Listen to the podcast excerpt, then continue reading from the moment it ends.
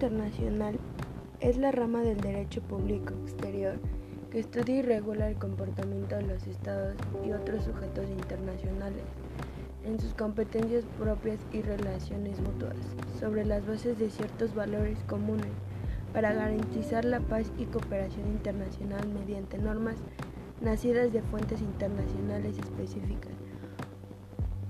O también es el ordenamiento jurídico de la comunidad internacional. El actual sistema de, de derecho internacional público puede definirse como el conjunto de normas jurídicas y principios que se jerarquizan y coordinan coherentemente.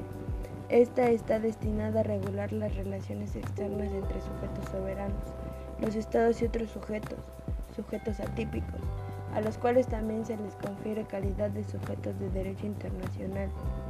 El propósito de armonizar sus relaciones construyendo un ideal de justicia mutuamente, acordado por ellos en un marco de certeza y seguridad que permita realzarla.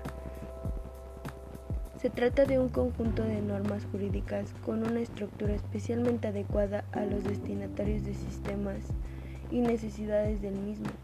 La estructura del derecho internacional es la coordinación, lo que le diferencia de la estructura de subordinación de los sistemas internos, donde los sujetos están sometidos a poderes que los condicionan. Esta estructura de coordinación responde a que sus principales sujetos, los estados. Los estados soberanos, razón por la cual no admite sometimiento a poder material ajeno que lo les condicione, aunque si se subordinan sin perder su atributo a reglas jurídicas que le obligan sin excepción. El derecho internacional está integrado por sujetos entre estados, tales como tratados internacionales, con diferentes denominaciones según, las, según el caso, tratados, pactos, convenios, cartas, memorándum, declaraciones conjuntas, intercambios de nota, etc. Como también por la costumbre internacional que le compone a su vez de la práctica de los estados, que estos conocen como obligatoria y por los principios generales del derecho.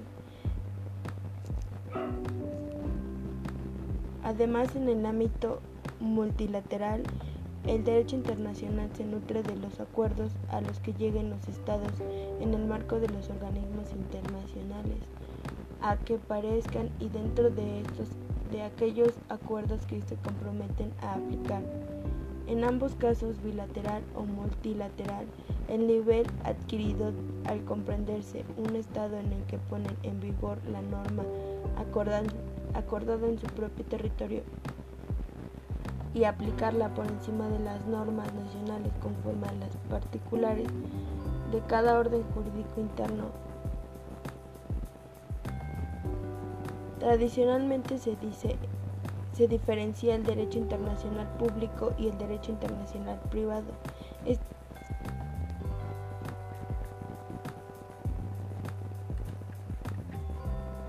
El derecho internacional se encuentra orientado a la protección y soberanía estatal, a la delimitación de la competencia estatal.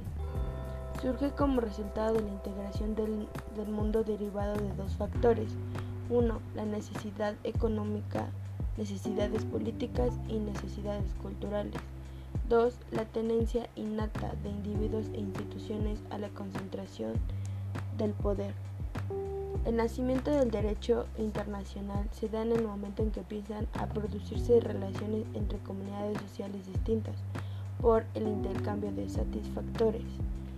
Se presumen las relaciones sociales desde los tiempos más remotos, aun cuando dichas relaciones, primeramente históricos, filosóficos, morales y teológicos, antes de que derecho. El hombre en derecho internacional se atribuye a Jeremías Bettman y ha sido adoptado por la generalidad de juristas.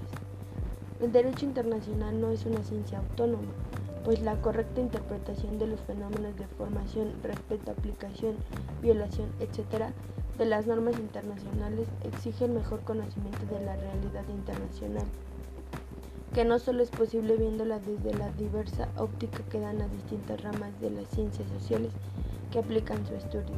Historia, diplomacia, política internacional, relaciones internacionales, economía internacional.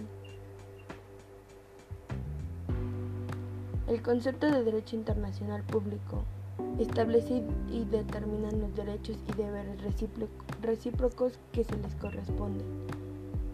El derecho internacional público en la antigüedad se denominaba derecho de gentes o ius gentium y aludía a la idea de un orden jurídico no escrito para regular relaciones entre los pueblos.